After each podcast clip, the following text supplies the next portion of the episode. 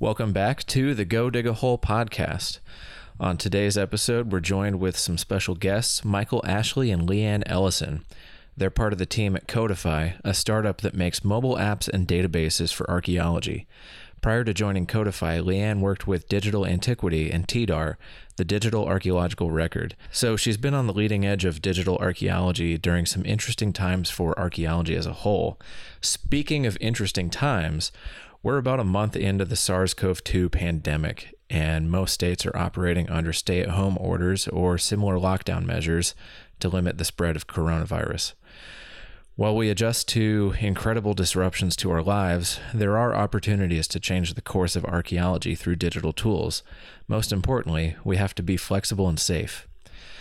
Anyway, hope you enjoy this episode and uh, look forward to bringing some more new episodes of the Go Dig a Hole podcast, as well as uh, continuing to dig deeper into the archives to bring out some uh, older episodes. If you like what we're doing and you're able to uh, throw in some scratch, you can support us at patreon.com forward slash go dig a hole.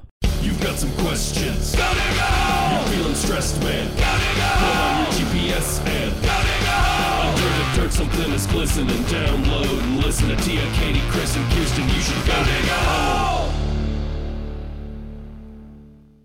I just got finished taking a quick break and went and laid in the sun in the front yard for like 10 minutes. like, ah. I uh, set up a little like camp chair outside yesterday, and I was working in the shade of one of my little trees in the side yard. It was nice. Awesome. Yeah. Hey, Katie, Yeah. how's it going?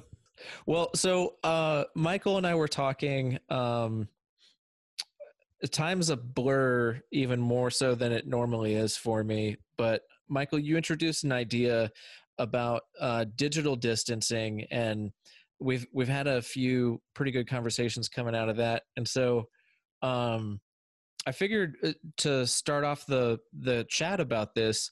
Uh, how about you introduce that idea and we can we can go on from there. Yeah. Hey, everybody. Um, yeah. So, you know, as we kind of or have been all trying to navigate um, this new, um, a couple of realizations. One, you know, so Codifi, of course, is, is this company that we built because we're really passionate about figuring out how to get archaeologists kicking and screaming into the digital age was kind of the start base point. But then um, you may know uh, that Codifi was acquired by PaleoWest, which is now officially the kind of the largest coast to coast, specifically and only cultural res- resource management firm. So Chris and I uh, play double duty because we're in PaleoWest and I'm the CTO as Chief Technology Officer for PaleoWest, uh, as well as doing this Codifi stuff. And it's meant, you know, helping a firm that's well known for being, um, as I say, tech forward, also being ready for remote work. But spiritually, I found these words, uh, you know, talking about social distancing um, and and you know remote work to be um, kind of off-putting to what it means to be a human, right? I think that's kind of the deal. So I wanted to reach out to Chris to talk about ways that we can um, help people to to and help our our industry, frankly, and, and this discipline that we care about so much. Um, embrace what's been kind of the normal way that many of us have been working for years. I've been running Codifi as a as a company that it that has a distributed team that works all over the world and have been very comfortable working with tools like you know video conferencing and and things of that nature um, and trying to trying to get us back to embracing concepts of you know physical distancing. I'm glad to hear that people are starting to talk about that now. It feels like wait wasn't that the first thing we should have talked about? Uh, way, way, ways that basically honestly be, besides you know, just thinking about this from an archaeological perspective, but also just as a, from a human case of, you know, we have a lot of uh, built-in expertise just by how we work. Um, in using these tools to to help us function um, as people. So that's the first part, and then the, but then the second part is, uh, and we talked about this right before this call that the forecast for work right now uh, for for the need for for archaeology has never been more than now. I mean, we're going to see both very positive. say it out loud. I know you guys don't mind talking political here.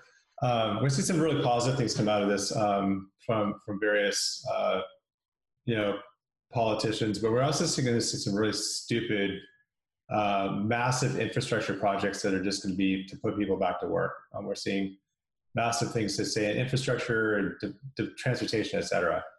And um, I think that we need to prepare for a, a, a, tsunami of work coming at us in as early as May, certainly by June. We are, we are seeing no slowdown as Paleo no slowdown at all with work now. And the SHPOs and agencies we're talking to are not prepared for this work because they've had to go from dealing with physical paper and coming in physically, personally for record searches to not being able to do any of that at all.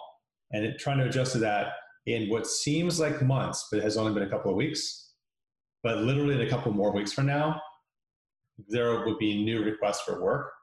And um, I think I, I think I, I, I, could share with you guys some pretty serious concerns about how that's going to go.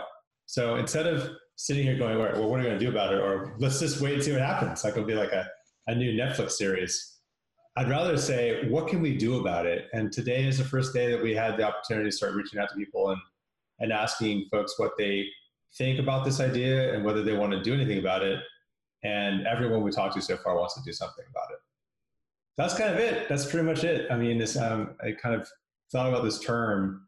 Um, got some more terms we can play with too, but that was the, that was the main gist. Yeah, it's really a unique moment that we're in. Like, I mean, unique is one word for it, but it's i mean we're in a pandemic it's it's going to change all of our lives and michael and leigh anne and i were were speaking earlier today on on a, a separate portion of the call about kind of the the cultural and political context that we're in right now and i i mentioned naomi klein's book uh, the shock doctrine and she has um, a, a more recent follow-up to it called no is not enough where she outlines what she calls disaster capitalism, where there's this environment of austerity where conservative governments make uh, drastic cuts to social programs and various services, and we've seen archaeology and in you know the the public and private sectors being affected by that but also in academia you know you've seen anthropology departments just get their budget slashed time and time again.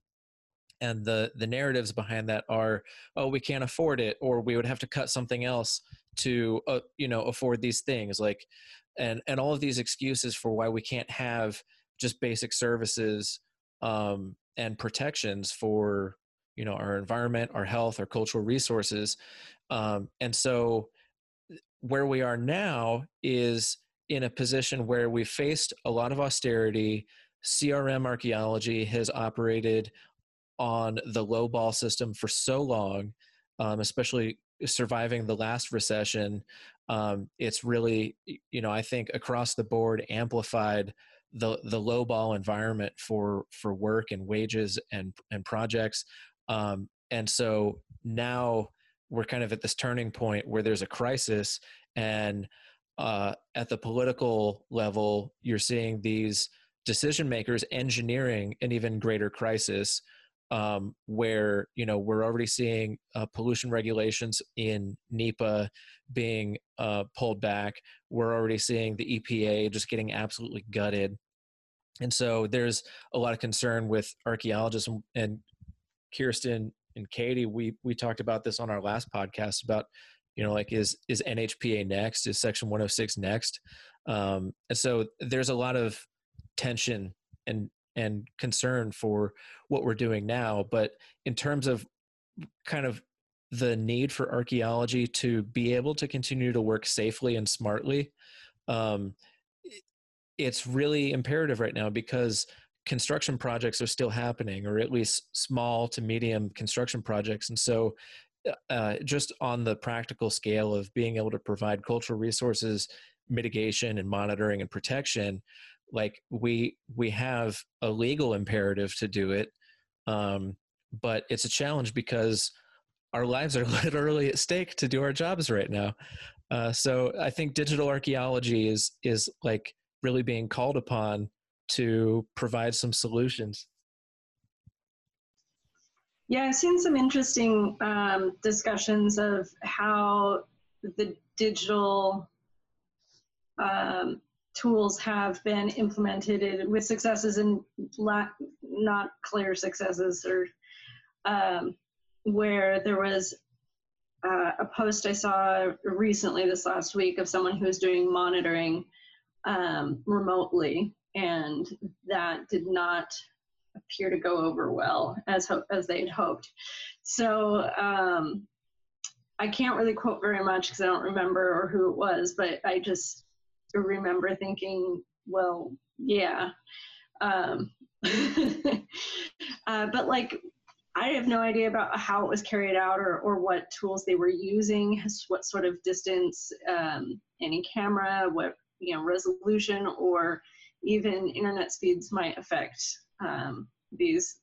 There's a lot of factors that could go into whether or not something like that could be successful or not. So I think there's a lot more variables that we may not always um, take into play, especially with the general assumption that, well, you know, we have this technology on cell phones and they work everywhere, right? And most archaeologists know that's totally not true, or anyone who's tried to navigate any downtown city. Um, your reception's atrocious, like, you know, the video is not going to come through very well. So um, I think there's a lot of potential, but also being careful and uh, really kind of field testing these methods before um, kicking them out to a project um, that has the uh, firm or the agency's you know reputation on the line um, or work uh, or tribe um, as far as the the relationships that um, our work fosters between the different parties is so important that we can't just be like, well, let's try this and see how it goes. Like, I think people forget that uh, you know it's it is important to take some care into adopting these technologies in the field. But I do think it is important to to test drive those um, in different areas. So that's that's my well, I think we also know that there are a lot. I mean, even before before the virus, before this particular issue, um, you know, SHPOs are, are overwhelmed as it is. They they they can't deal with the number of, of things that they have coming in. They don't have enough compliance officers to process things, um, and that's only going to get worse as work increases and people aren't there and they're dealing with with paper. And I think Michael made an excellent point uh, earlier that this is if there was ever a time to get out of paper, this is the moment. Um, he, he and I'm stealing his thunder and his story here, but he had a great example of um, someone delivering some games and toys to their house, which are you know primarily paper puzzles and that sort of thing, and they're all going to have to sit outside and wait for you know 24 to 48 hours and in the meantime you know if you think about that and you, and you move that out to paper you you come home from the field nobody can deal with your stuff for 24 to 48 hours before it can get handed off to the next person so any opportunity that we have now to sort of reduce friction and take advantage of these tools that allow for immediate sharing of the information um, more than ever that's a real advantage today yeah, for sure. I know um, Oregon SHPO recently put out a statement that they were quarantining any paper documents that came in for a week.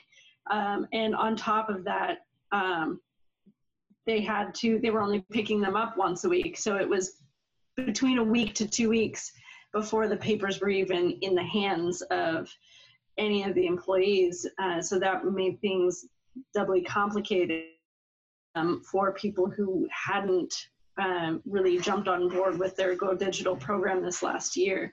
Um, so I know Oregon is not the only SHPO. Obviously, there's a lot out there that have not converted to digital at all. And I think this is, like you guys were saying, the, the best time. You know, no, no time better than the present, I suppose, but especially now.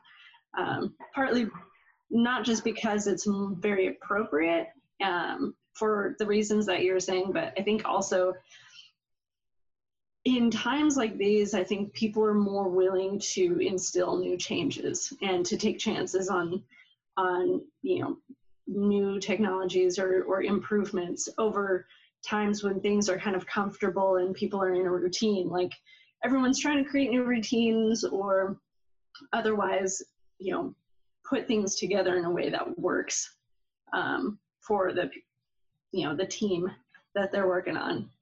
the puppy.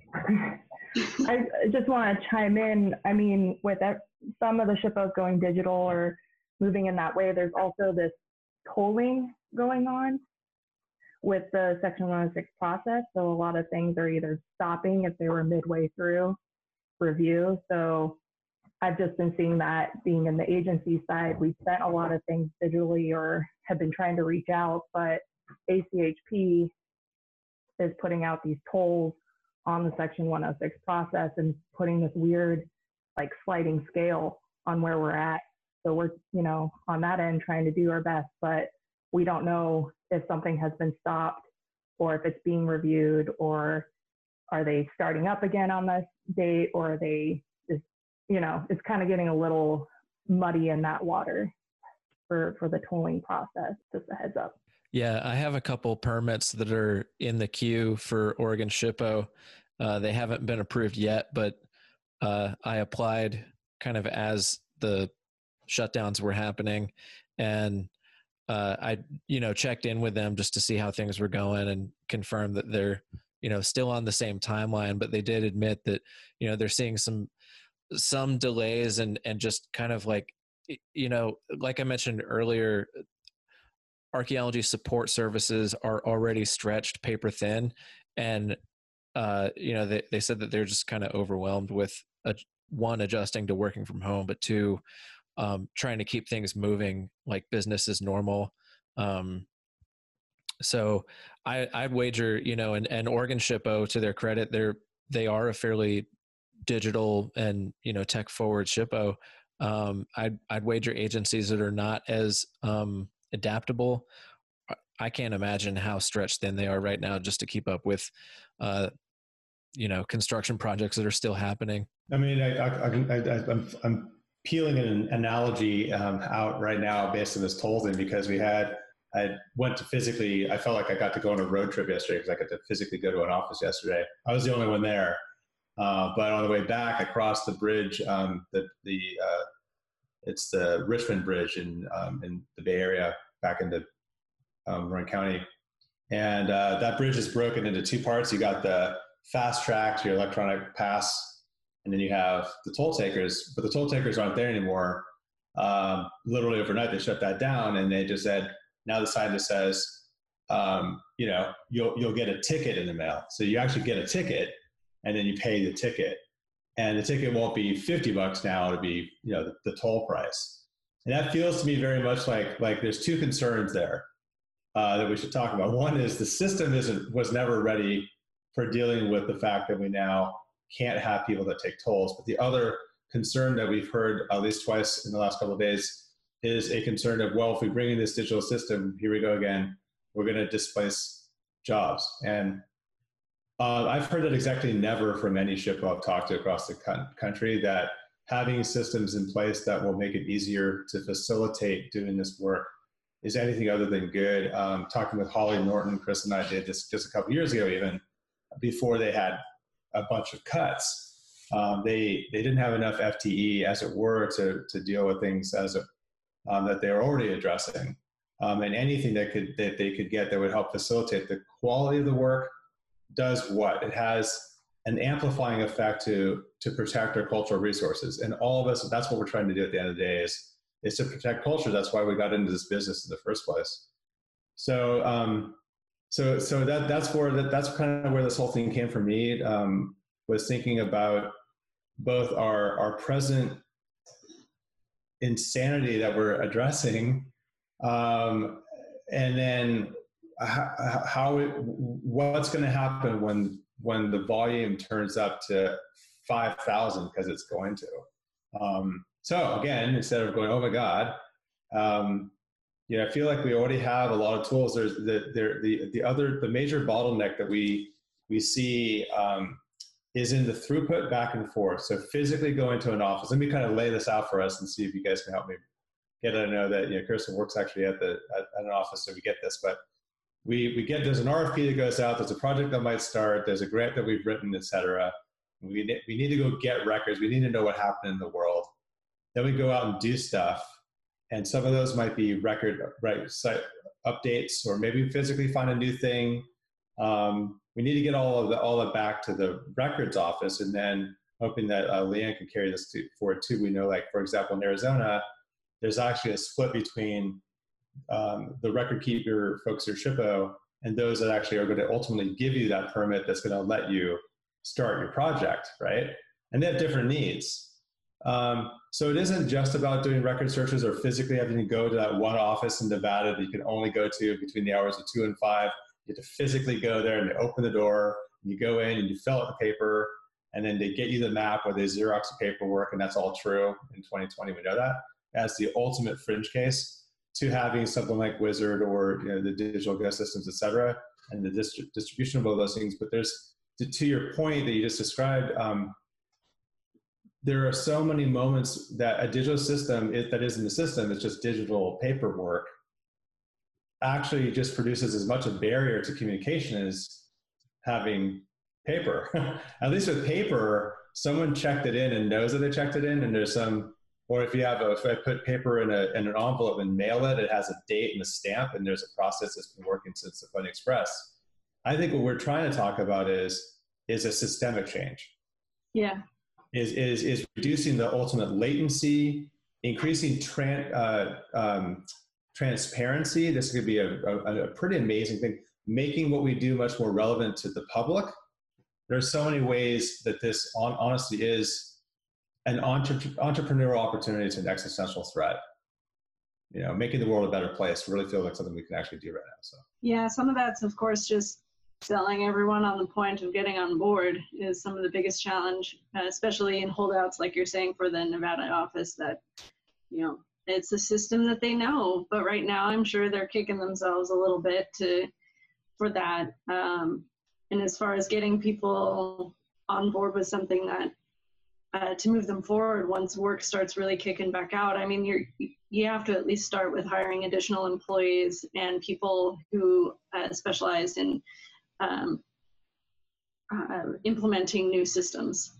Um, and as weird as that sounds and most archaeologists probably don't know that those people exist but there are system specialists out there that actually put in um, to to work some of these um, some of these larger systems um, for working uh, with both governments and agent you know government agencies um, as well as companies and individuals out there. And I think it's important for agencies that are looking to do this to stop trying to reinvent the wheel themselves and invent their own completely bespoke systems that nobody else can ever use uh, and, and take advantage of existing systems because there's quite a few out there that, that are already functioning and lots of smart minds have put a lot of money and time and effort into. Yeah, that gets into that translation challenge though. Um, and every, as we all know, every agency has their own way of doing things. Um, and it's just really difficult for some of those systems to translate into anything that's preset like you have to um, rework everything that's currently existing and that's where it gets into like additional staff to translate everything into a new system um, and like temporary folks for um, a couple of years to kind of move everything into that. And i know uh, that's something that has happened um, in some of the state offices here in Oregon, to where they had people from different agencies come in um, to help translate the old paper files into digital or, um, you know, put things into the new format and how to to dig out the the information that's needed because obviously in any of these system translations you're not going to have the same fields. You're not going to necessarily have um, all of those same yeah it's just it's i guess acknowledging that it's a messy process and there's really no way of avoiding it and getting people who know what they're doing to help out. Um, like you're saying with setups that already exist that work well um, is really the, the best way to go. And there's, you know, lots of different um, systems out there that exist, you know, so, you know, some are better than others, uh, but also some may work for, you know, existing systems better than others. Um, I think an advantage that we all know archaeologists are never going to standardize on anything, so it's no surprise that there's that there's no standardization. But the advantage of, of identifying some of these already existing places is that most of them um, are have archaeologists on staff who who understand this need for specialization, need for specialization and customization to regions and agencies and companies and all of that. So yes, definitely definitely encourage people to, to look in those those directions. For sure. Not to be the awkward one here, but I actually have to sign off. So it was good hearing some of this, talking about it. Um, I'm actually going to go help someone practice a presentation for their uh, thesis defense tomorrow. So it's going to be fun. nice. Well, thanks for uh, joining while you could, Katie. Yeah. It was good seeing you. Yeah, yeah good seeing you guys. Much. It was very nice meeting you. Good luck. so can we can we turn to that what, the point you just made because I think that was a really good place to carry on from. Oh, about um, standardization versus translation uh, versus yeah. flexibility. Yeah. Yeah, and Kirsten, you you said a really important point. I think it about like managing expectations. Um, and and Leigh Anne about like just realizing that it's going to be a messy process. Um, I I think that kind of those two points are applying to every facet of our lives right now not just the digital archaeology portion but like managing our expectations and understanding that things are going to be pretty messy for a little bit. Uh, that's i think every part of our life no matter yeah. what we're doing right now but especially for digital archaeology. Um, you know like uh, it, it, and also like to go back to the the point about working with existing kind of tried and true solutions that already have some momentum and and some stability to them um, the other part of that that we've seen historically before this crisis started was um, the the story that we kept hearing from various agencies and CRM firms and even academic projects were, you know, like one individual or one team or one, you know, business group gets a solution maybe it's an in-house solution maybe it's it's a it's an already existing platform but they start to develop a program around digital archaeology.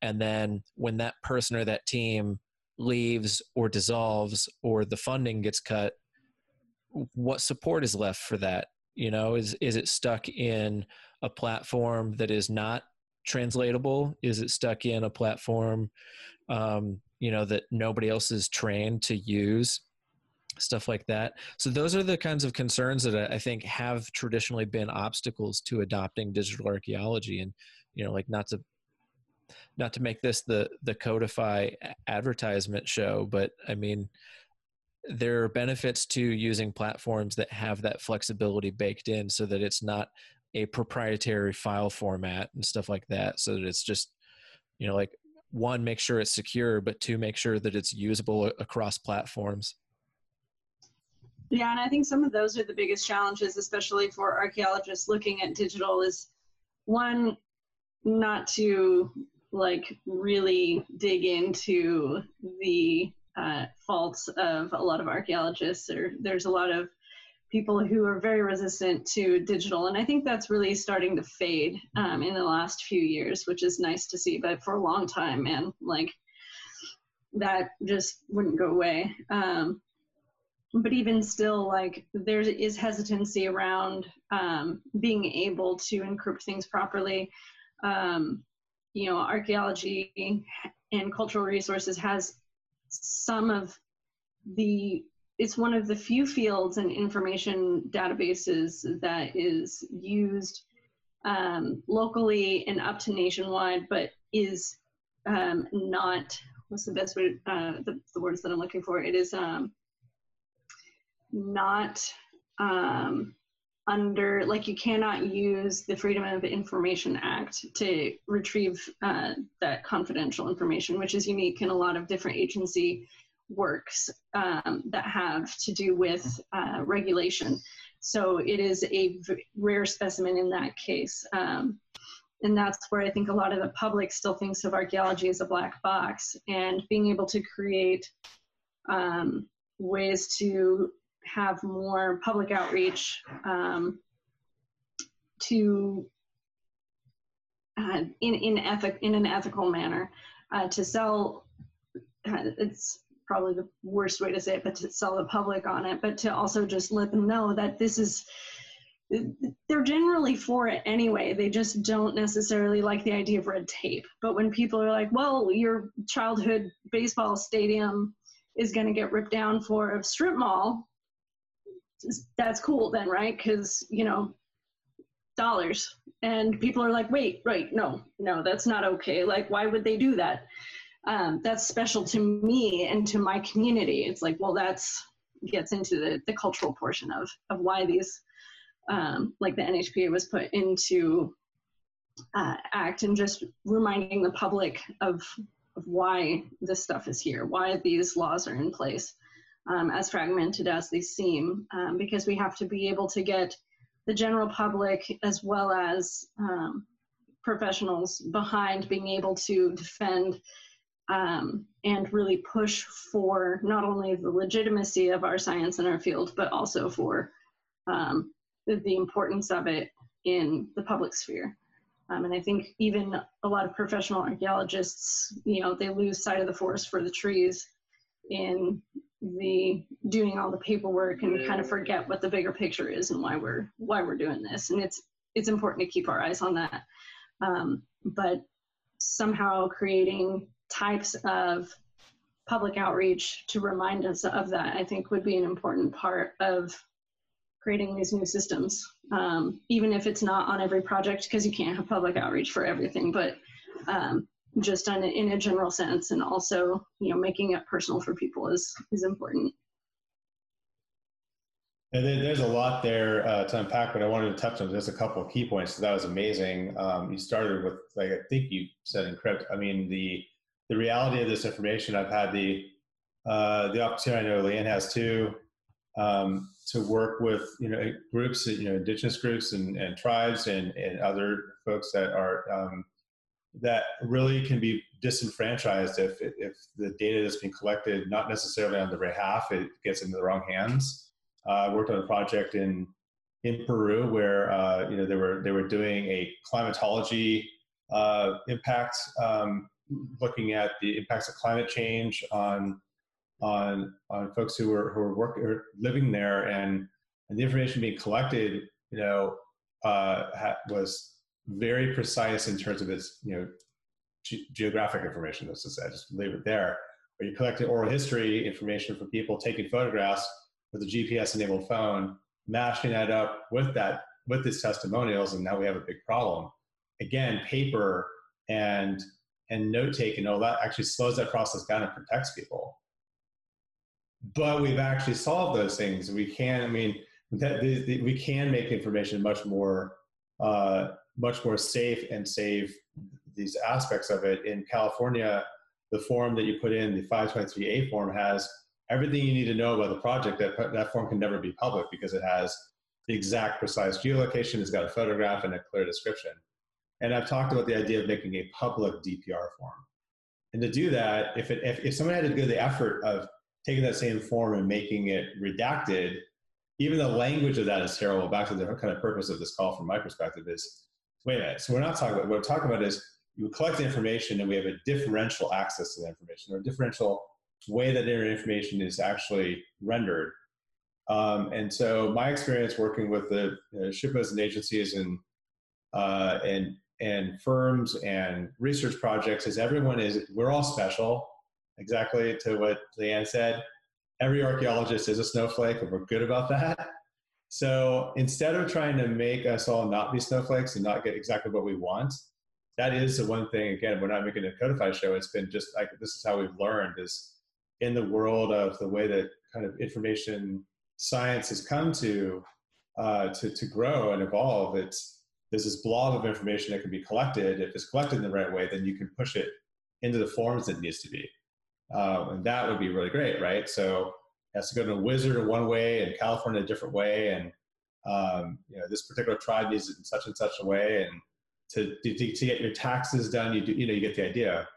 That's really been kind of the spiritual center of what we've been trying to accomplish is is just teach people good practices about collecting archival quality information and then make it possible to to distribute that in ways that are ethical secure end-to-end encrypted all the stuff that zoom's getting bashed for and you know it's it's not easy it's been really hard that's why it's taken us seven years to even get to this conversation but we're but it's very optimistic about it, to be honest. And and then and, and then here we are. Because one more point I, I, would like to say is, you know, yes, when there's no pressure, you can have your form exactly as you want. You can use whatever technology you want. You can have you know peanut butter and avocado on your toast. Right now, you don't get to do that. I mean, so I went out at seven o'clock this morning once again to try to find disinfectant wipes. It's not a thing. So in, in, in times when stone soup is what you get to eat, maybe this is an opportunity for us to make that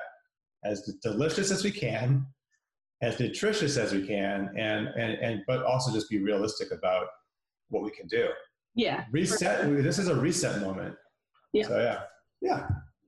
Yeah, and it's you know, it's good to get the minimal out there, but also to be uh, put out the possibility for being as ambitious as possible. It's like, what is our minimum? What do we need to have now? And then we have potentially another month or two of this, so we might as well try and make plans to do the best that we can with it as time moves forward.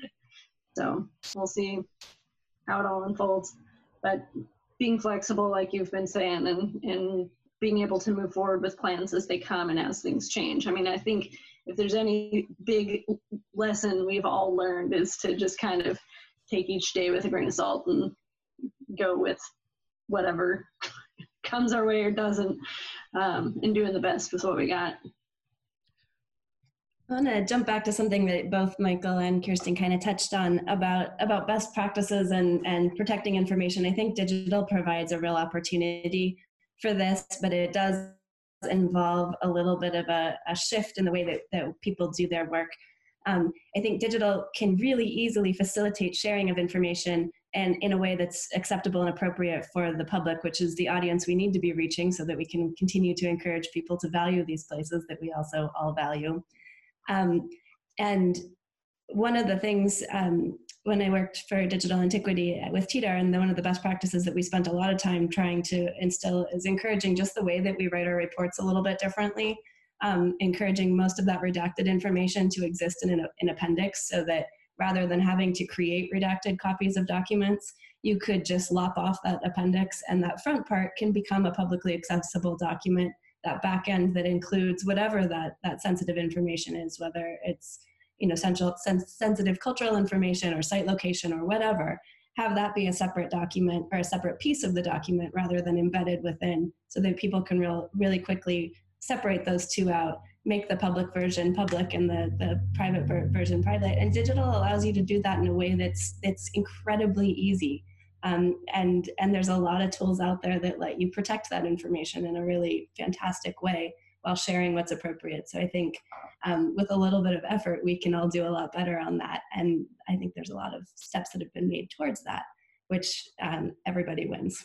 I don't know how to follow that up that was that was a really good point. nicely said. yeah, that was very very nicely said. Um, I I would say, you know, with all the struggles and and challenges that we're facing in this crisis, there are a lot of opportunities. I, th- I think that you know you've all brought up some really great points about the opportunities that archaeologists and archaeology have right now to um, strengthen the discipline, strengthen our methods and our technologies, um, but also to kind of use these tools to advocate for us, the practitioners of archaeology, um, you know, to advocate for the importance of uh, cultural resources and heritage protection in this time of crisis but also beyond this time of crisis to demonstrate, you know, the the kind of stability of the importance of our discipline. Um, and I, I think, you know, digital archaeology and the tools that are used to do digital archaeology are the way to, you know, demonstrate that. Yeah, I mean, this is this is the, the subtle shift. Um, before the pandemic kicked in, I was doing some work with Leigh Anne uh, and an outside group that has done some fantastic uh, marketing work for a company we work with in the, in the UK. And uh, one, they're not archaeologists, so one of the things that they were responding to, I guess that's one way of saying it, um, they weren't really super excited about paperless. They didn't think that paperless was the hang. You know, on, on my on our stickers, we got paperless as as the hang line um, because we're still trying to get people to go paperless.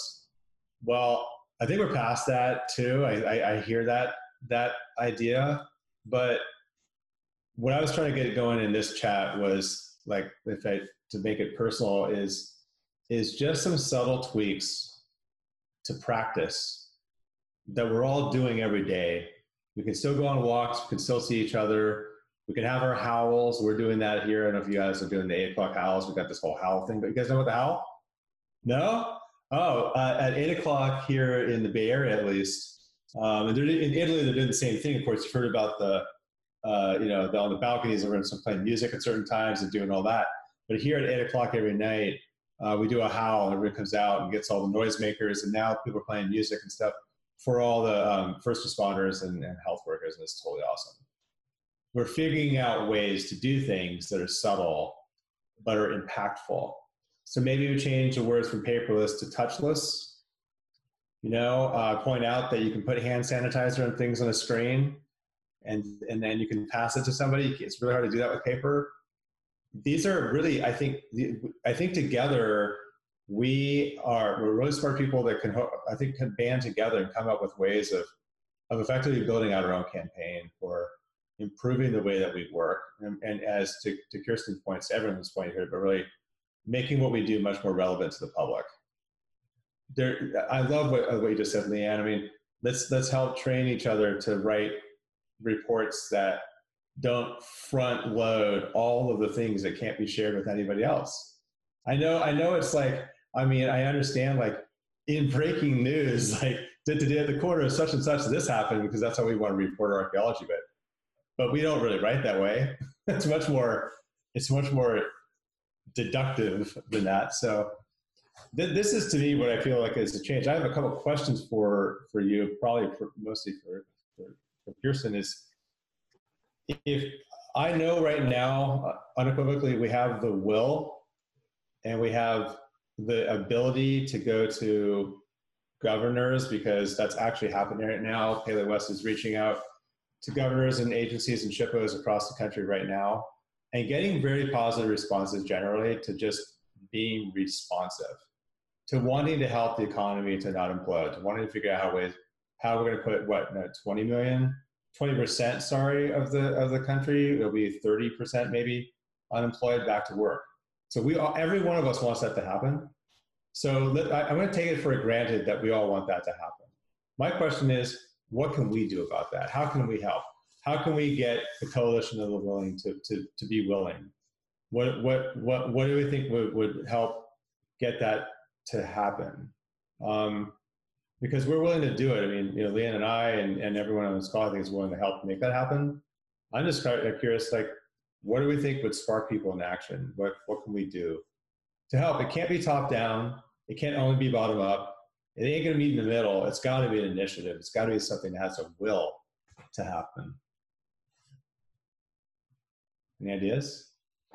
I, I'm not sure. Um, it's, yeah, I've been um, me, well, eyeball deep in my thesis for the last, since this started, so I haven't put a whole lot of thought into that.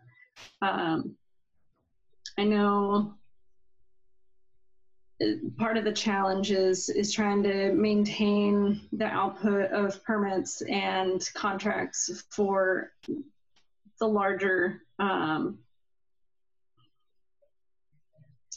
uh, the, the stuff the reason why we tend to go out anyway. Um, I know construction unions are having um, some challenges in getting to uh, safety uh, protocols really set in place um, and their workers respected. And so there's been, uh, from I've seen, a couple of um, occurrences here in Oregon where uh, foreman will get his crew to walk off site. Um, so part of it is making sure that uh, our workers, both uh, construction workers and uh, archaeologists, are respected and valued, and um, that our work is taken, uh, not taken for granted, but taken as something that's valuable and important. Um, shoving off a lot of the regulation, uh, the top down portion that you're talking about, and that Chris mentioned earlier with uh, NEPA and uh, the potential for other uh, regulatory um, uh, work being pushed aside doesn't help anyone. Um, and if anything, it really devalues a lot of that work um, and the development for which uh, the regulatory work helps support. Uh, because despite what a lot of foremen tend to think, um, we're there to help. And and you know, same with the biologists and anyone. I mean, we're all working together to make sure that the development can happen safely um, not just for the workers and the communities, but for everyone. And I think people lose sight of that. Um, and figuring out ways to really put the word out there. Uh, so that's where you get your what you might call your your PR or um, you know the the writers and the bloggers and um, all of the academics that are at home twiddling their thumbs because they can't go into the lab can can help out and put their, uh, like myself, um, put their uh, their work forward to to help uh, encourage the value of of this type of work, um, because like you know a lot of people I've heard say it's this is not a regular economic downturn. Like things will bounce back very quickly, given we are all supported and support each other. So I think that is probably the, the most important piece that we can really do is to to reinforce that. And to Chris's point as far as moving protections for archaeology forward and to, help support our um, our field and field workers making sure that we value our employees as well and do, don't underbid because that underbidding undermines the value of our work and it sets the image that it's not important. So, you know, we have a really high uh, degree inflation, and I think uh, our work for the breadth of knowledge that each individual has should really be reflected in uh, our respect as well as our pay. Yeah. And our professionalism. I'll, I'll put that out there too. I completely agree, Kirsten. It's uh, it, it's it's one thing to uh, like pay lip service to the value of cultural resources and archaeology, but it's another to back it up with things like providing a safe work environment, providing sanitation equipment for the people that are going out in the field, providing hazard pay if they are you know exposed which i think honestly every worker that's still working is working because they've been deemed an essential worker. And if you're an essential worker in a pandemic you deserve hazard pay because you're risking your life. And you know like i had a conversation with an archaeologist who's working in the southeast for you know $16 an hour. And it's it's like i don't i don't know you, know it, there's a lot of difficult decisions that people have to make about you know like it's difficult to go without a paycheck, um, especially when you're making that kind of an income. Um, but it's also difficult to accept the risk of going to work for, you know, that amount of pay. And so at some point, you have to decide like what's what's better, unemployment or, you know, uh, your paycheck. Um, and so there have to be protections. I, I think that we're at a, a turning point where the low ball system has to die. It has to go away. and we have to demonstrate that we are essential and we have to demand uh, protection and you know proper uh, safety and proper compensation in, in the workplace i was just going to say and this is a quick one that we've already been deemed essential and i think that's an yeah. important point to come back to later well i mean you know i was listening to the radio this morning you know um, uh, if you're a truancy officer you're working for uh, you know at juvie you're you're essential too so we are essential um, we're not going to compare ourselves right now. Obviously, people are physically in the hospital. They have to be inside the nest of COVID. But to your absolute point, I can tell you right here, right now, that uh, speaking with uh, folks across the uh, uh, the PaleoWest company, um, going back to to contracts to say, look, you want this contract for? We need a, a percentage bump up in order to take care of this risk. It's very real. So yes, I think I think this is not a time to lowball. Um, it's it's the opposite. It's a time to to get the work actually valued, and there's a, so many different ways we can do that. Yeah. Um, so I'm I'm a you know think, think all of you know me well enough to know I'm, I'm the eternal optimist, but I'm also um, I'm a cynical optimist. But I'm pretty optimistic right now that that this is a moment where where so long as we're working on this level, kind of the, as I said, the lower middle, we can mm-hmm. probably do a lot. But, but the top down, I'm also looking at is, is how to basically an inception play to make this politician's idea um, and a good idea that, that, that what we are doing is essential. It is the very first thing you need. You want to get that road? The very first people you're going to call is us because it's true.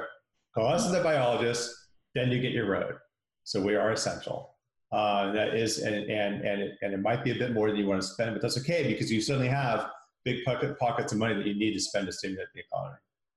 And so, it's better than having to go back and redo the road halfway after it's built or after half of it's built.